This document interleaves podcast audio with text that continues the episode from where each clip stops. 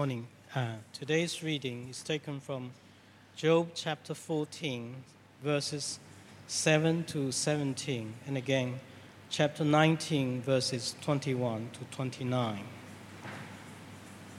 At least there is hope for a tree. If it is cut down, it will sprout again, and its new shoots will never fail. Its roots may grow old in the ground, and its stump die in the soil. Yet at the scent of water it will bud and put forth shoots like a plant. But a man dies and is laid low. He breathes his last and is no more.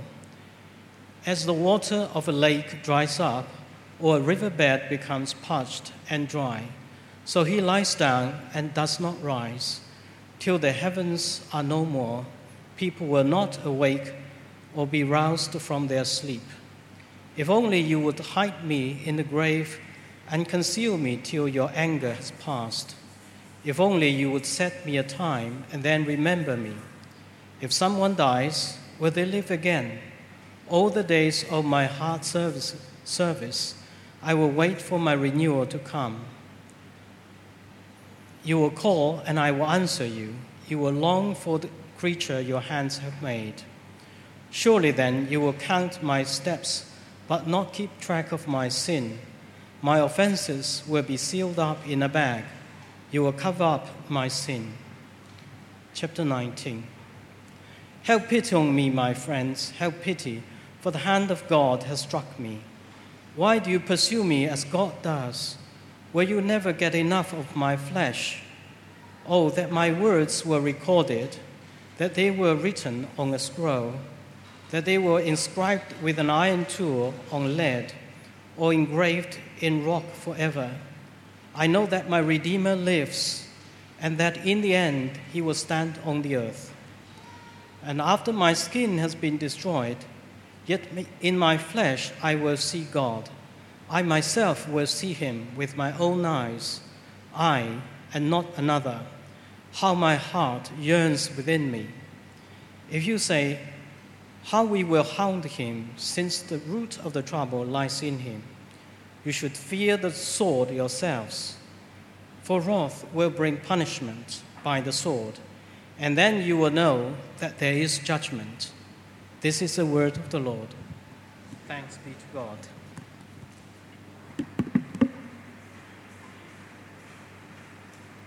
If I can ask you to take out your Bibles um, and turn to Job chapter 14 and um, 19. Those are the two passages that we'll look at. Uh, Job chapter 14 and 19. If you want to print out, um, they are at the back. Um, and um, please go through them. Um, and make sure that, uh, yeah, that I'm speaking from the text. But let's pray that God will speak to us this morning. Lord, we thank you that you are our Redeemer, Redeemer that lives, who lives. And we pray now that you would speak to us and give us that hope, um, hope of the glorious future that you have for us, that we might face uh, the world uh, with that hope. We pray these things in Jesus' name. Amen. Have you ever gone through a time when you all you wanted to do was to die? Uh, if you're older, uh, I'm sure you've gone through a time like that. And if you're younger, the solid rockers are here, there might be a time, that time will come. Sadly, that time comes to most of us. When you go through such pain, there will also be this thought, even as you wish for your own death, you will think to yourself, life isn't supposed to be like this.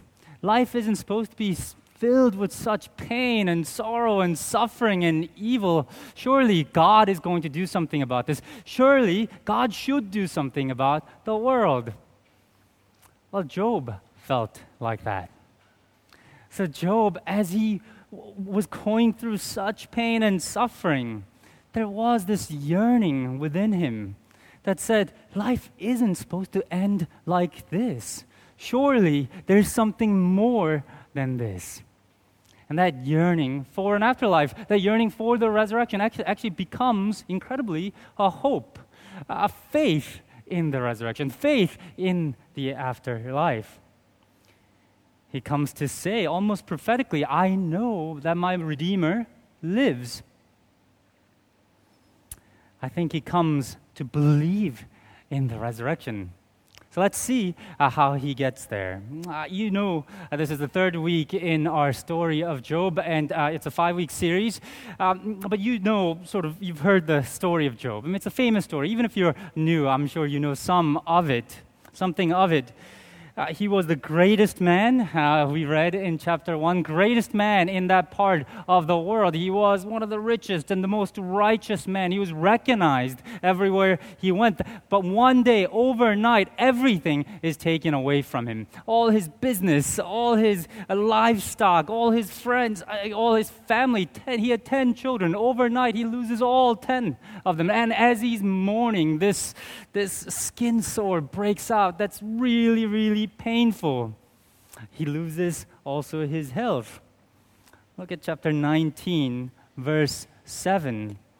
Violence. Though I cry out, violence, I get no response. Though I call for help, there is no justice. He feels like he's a man being mugged. As he's being attacked, he cries out, Help! Violence is here, but no help comes. And he says, There's no justice. And what makes it worse is that he feels that it's God who is doing this.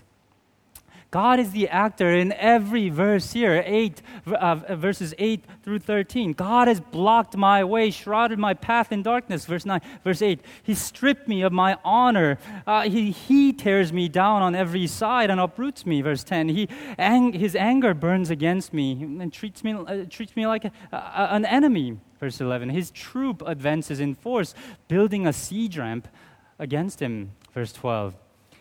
And in the next part, God, he says he's, God has alienated him from everyone he knows his relatives, close friends, guests, servants, and his wife. And at the end, in verse 20, he concludes, I am nothing but skin and bones, and I've escaped only by the skin of my teeth. You know, we expect some degree of discomfort and pain and evil in this world. After all, we know that we are sinful. I know that you are sinful. Your sin causes suffering on one another. My sin causes suffering on myself. We expect some degree of sin and suffering and evil in this world. But what Job was going through, he's saying, this is just completely out of proportion you know, he doesn't, he doesn't say that he's sinless. Verse 4 of chapter 19, he says, you know, there might be sins that I don't know about, but this is completely out of proportion. The degree uh, uh with which I'm suffering, it, it, I do not deserve a punishment like this. Uh, he can't understand why God is, I mean, take a look, right? Uh, God is building in verse, um, uh, sorry, uh, verse 11, uh, sorry, verse 12, why God is building a siege ramp. I mean, it's as if, you know, this big army has come against, he's, they're building a siege ramp, and at the top of this ramp is this tiny little tent, which is him. He's, he's, he's gathered all the army of heaven against him, and that's how he feels. He's hurting. Two weeks ago, though, we saw how unbelievable his confession of faith was initially when he lost everything. Naked I came from my mother's womb, and naked I will depart. The Lord gave, and the Lord has taken away.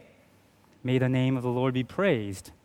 But few days later, after his friends come and sit in silence with him, when he opens his mouth, uh, we realize he's just a man like me and you.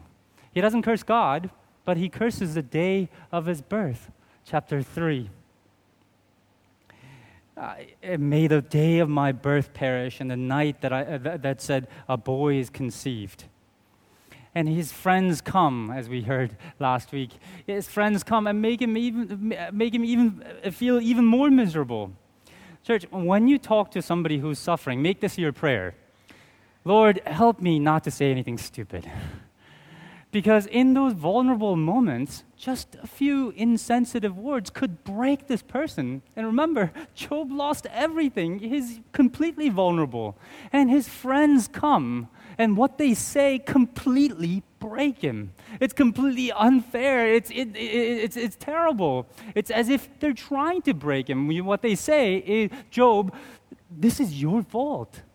Surely you did something that made your children die, that make your uh, all that you have uh, uh, vanish away, that, that, that, that, that, that, that's caused this health problem. Surely you did something. I mean, could you imagine? He's completely broken. Zophar in chapter 11 speaks, for example, Oh, how I wish that God would speak, that He would open His lips against you. Here, God has even forgotten some of your sins. Zophar says, Look, God's not even punishing you for all of your sins. God is punishing you. Surely you did something wrong. That's what they say to Job. And so, Job thinks about death. He thinks about dying. I mean, that is present in his mind. But even as he thinks about death, even as he wonders what death is like, even if he wants to embrace death, he thinks life is so unfair. It shouldn't be like his Death shouldn't end like this. When he thinks about his death, he thinks about how unfair and futile life is.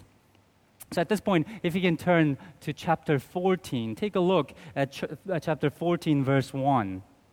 Mortals born of women are a few days and full of trouble. And what he's saying is life is really hard. Life is full of trouble, and the life is short. It's unfair. And death is so final. This short life that's full of trouble, well, when you die, that's the end of it. When somebody breathes his last, that's the end of that life, isn't it? He says. So he envies, envies a tree. He envies the plants around him. Chapter 14, verse 7. At least there's hope for a tree. If it's cut down, it will sprout again, and its new shoots will not fail. For plants, death doesn't seem to be the end. When it's cut down, a new shoot comes from its stump. I think you know, it, we see this in California fires. Eh, a few weeks, I mean, a few years back, do you remember there was this catastrophic fire uh, that wiped out acres and acres of land in California? It, was, it seemed devastating. And, but do you know what happened the year after? What's called super bloom. It set this condition for these, these brilliant flowers to, to sprout everywhere. These colors were so vivid uh, and it's so vast. Um, this image could be seen, the colors could be seen from, uh, from space. Death doesn't seem to be the end for the plants. And so he envies the plants. Oh, if I could just be like them. Verse 13, he says, Look, if only if only uh, you, you would hide me in the grave and conceal me till your anger has passed. If you would only set me a time and then remember me. What he's wishing for is death, but only for a time. He's saying, if I could just, if you could hide me in my death. I know that life is the end, but if you could just hide me in death and remember me. If you could just call me back after all this has passed, could you please do that? And as soon as he says so, I mean, he utters this hope. Uh, he goes, Well, actually, this is not going to happen. Verse 14 continues in saying, No, it's wishful thinking. If someone dies, will they live again? Implying, of course not. But then he can't extinguish that hope. He wants to die, but he wants God to bring him back. All the day of my heart service, verse 14, I will wait for my renewal to come. You will call me and I will answer you. You will long for the creature your hands have made. He thinks that he is about to die. He wants to die. God, he wishes that God would remember him and call him back to life after all this has passed. You see, this is the very beginning of the hope for the resurrection. Hope for a new life, a different world that we're meant to live. Friends, there is a hope of resurrection in all of us. In all of us. There's a hope for afterlife in all of us, isn't there? And uh, almost every single religion in the whole wide world promises some, so, some form of afterlife, whether it's a reincarnation or a heaven or, or something like this, new creation, as Christianity uh, promises. In, in 2000, 2007, archaeologists in Italy discovered the lovers of Valdaro while digging a Neolithic tomb. Uh, this tomb, in it were these two young couple. Archaeologists believe that they're about 20 years old. They're less than 20. Uh, but they were buried in this embrace, facing each other, hugging each other. Because when their friends saw this young couple die, they didn't think that, it should end like that. They had hoped for a better life in the future for them. You know, I see this hope every time I go down to Hung Hom in Hung Hom, in those uh, uh, the, the, the, funeral um, places, there you see the things that they burn, the money and cars and apartments or whatever. You know, they are hoping for an afterlife for uh, their friends and family.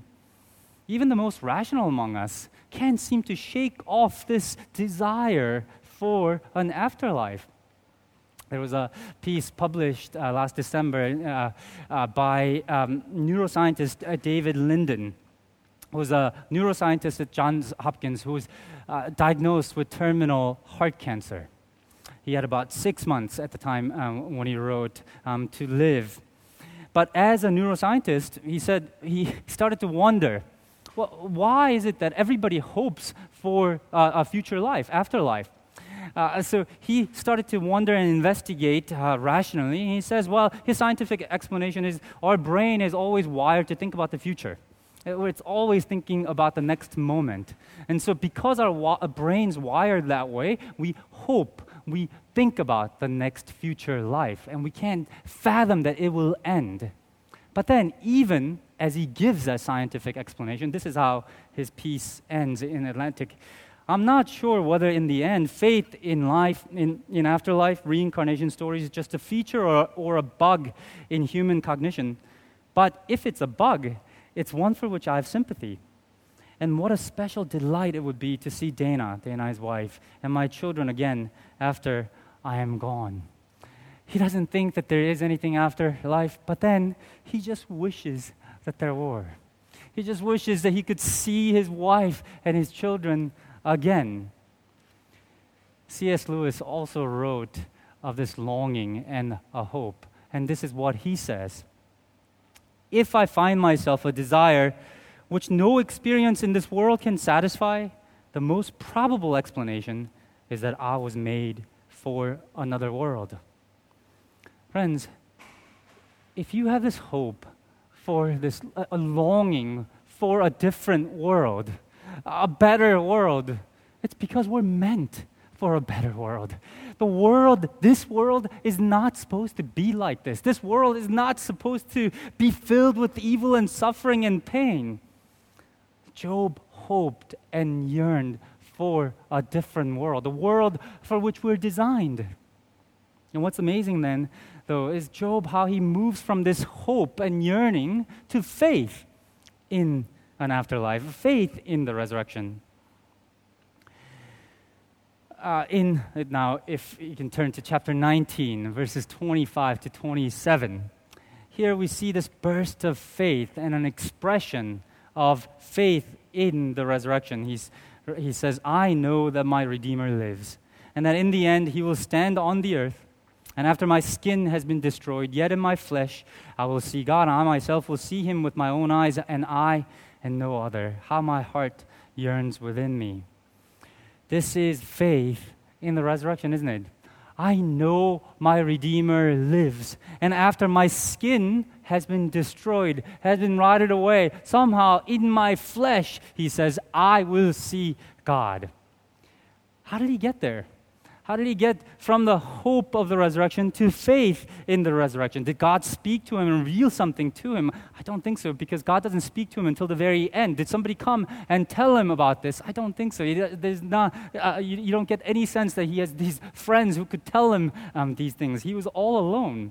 But I think he gets there through a sanctified logic, thinking about it.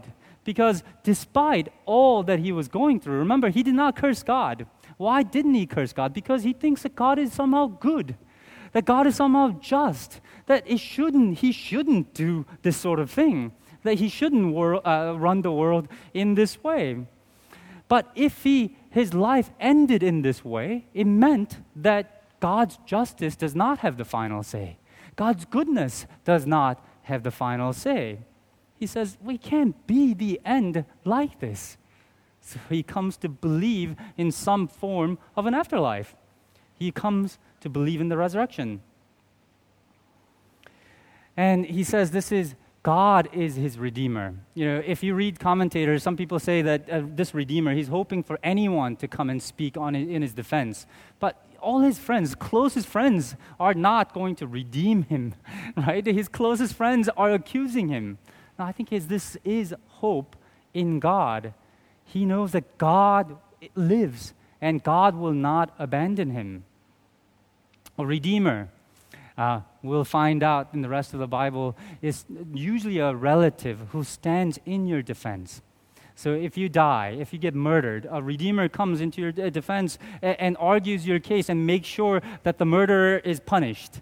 If your uh, lot in the promised land, land is in jeopardy, uh, this person comes uh, in, in, uh, in uh, for you and make sure that you can inherit that land, as we see in Ruth and Naomi. And God is called Israel's Redeemer.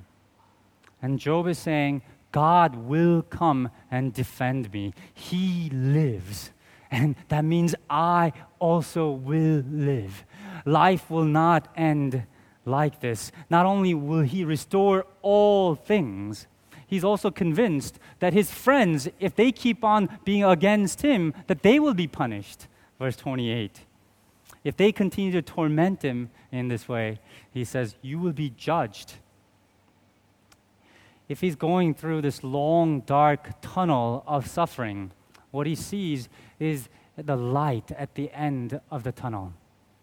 And he hopes and puts his faith in the goodness of God, in the resurrection. Church, how about us? How about us? When we go through suffering, when we go through this dark tunnel that seems to have no end, where do you put your hope? Do you put it in the goodness of God? Because we have much more than Job has, right? We have the whole, whole of Job. We have the whole, the rest of the Old Testament that speaks of God's goodness and His mercy and faithfulness. Uh, we have uh, God's patience and love. And not only that, we have Jesus Christ, who is a redeemer not only for the righteous, but He wants to redeem all of us, the sinners. He's that good we lose perspective often as we go through the darkness in that tunnel. And we, we start to think, actually, God is not good. God is against me. No, God is good. Look to Jesus Christ. And if you need a reminder, come to church and take communion, the place where God's, uh, we were reminded that His body was broken for us, uh, that, that His blood was shed for us. No, He is good. And not only that, we have not just a hint of the resurrection in Job right? We have, uh, the, we have Job, we have uh, places like Daniel where uh, the, the, the, promise, uh, there's a promise of the resurrection. Daniel chapter 12, verse 2. And not only that, we have the preview of the resurrection and the new creation in Jesus. Jesus dies and rises again, and Paul calls him the, the first fruit of the new creation. Friends, that yearning of our hearts for a different world is real. Job didn't know for sure, but we know for sure because of Jesus. And that is the light at the end of the tunnel that will help us to keep going. That God is good. That there will, this will not end like this. It will end in the resurrection, where, where all things will be made right.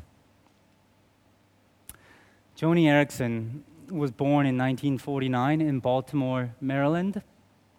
Her dad is in the National Wrestling Hall of Fame. And as you could imagine, then all her siblings and she lived a very active life. She was very active until she broke her uh, cervical vertebrae when she was 17 years old in a diving accident. And she was paralyzed from the neck down from then on. Uh, but she is a Christian. Uh, as, a, as a Christian, it, was, it wasn't easy uh, she thought about suicide. She thought about why, all the questions that would plague you in a situation like this. She describes a time when she goes to a Christian conference where the speaker, as, uh, at the end of speaking, asked people to kneel before God, to, to kneel and pray.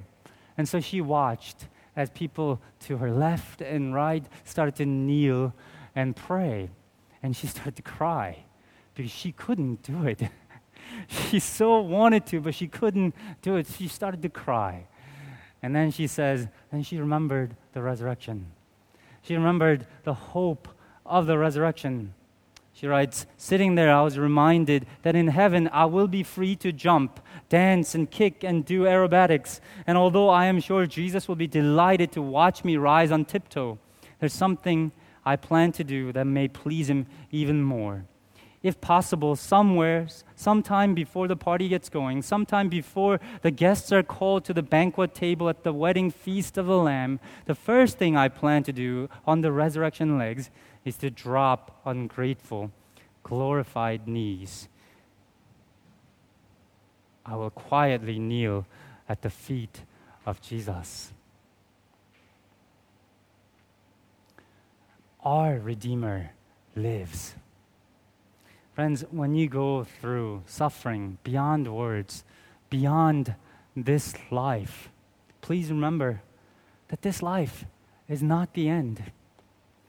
You will rise and you will see the, with your eyes the object of your heart's yearning God Himself in Jesus. And He will come and He will wipe the tears from your eyes.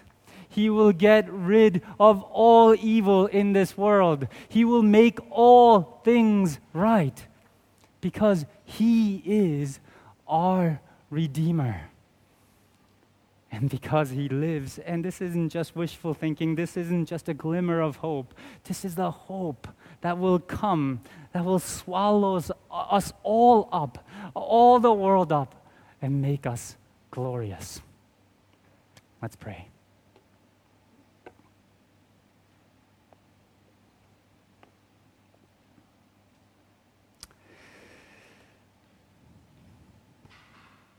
Lord, we give you great praise and thanks that you've sent your Son Jesus to die for us, that all those who trust in him will rise again in a glorious body, in a glorious world that will never end, that will be glorious in every sense of the word.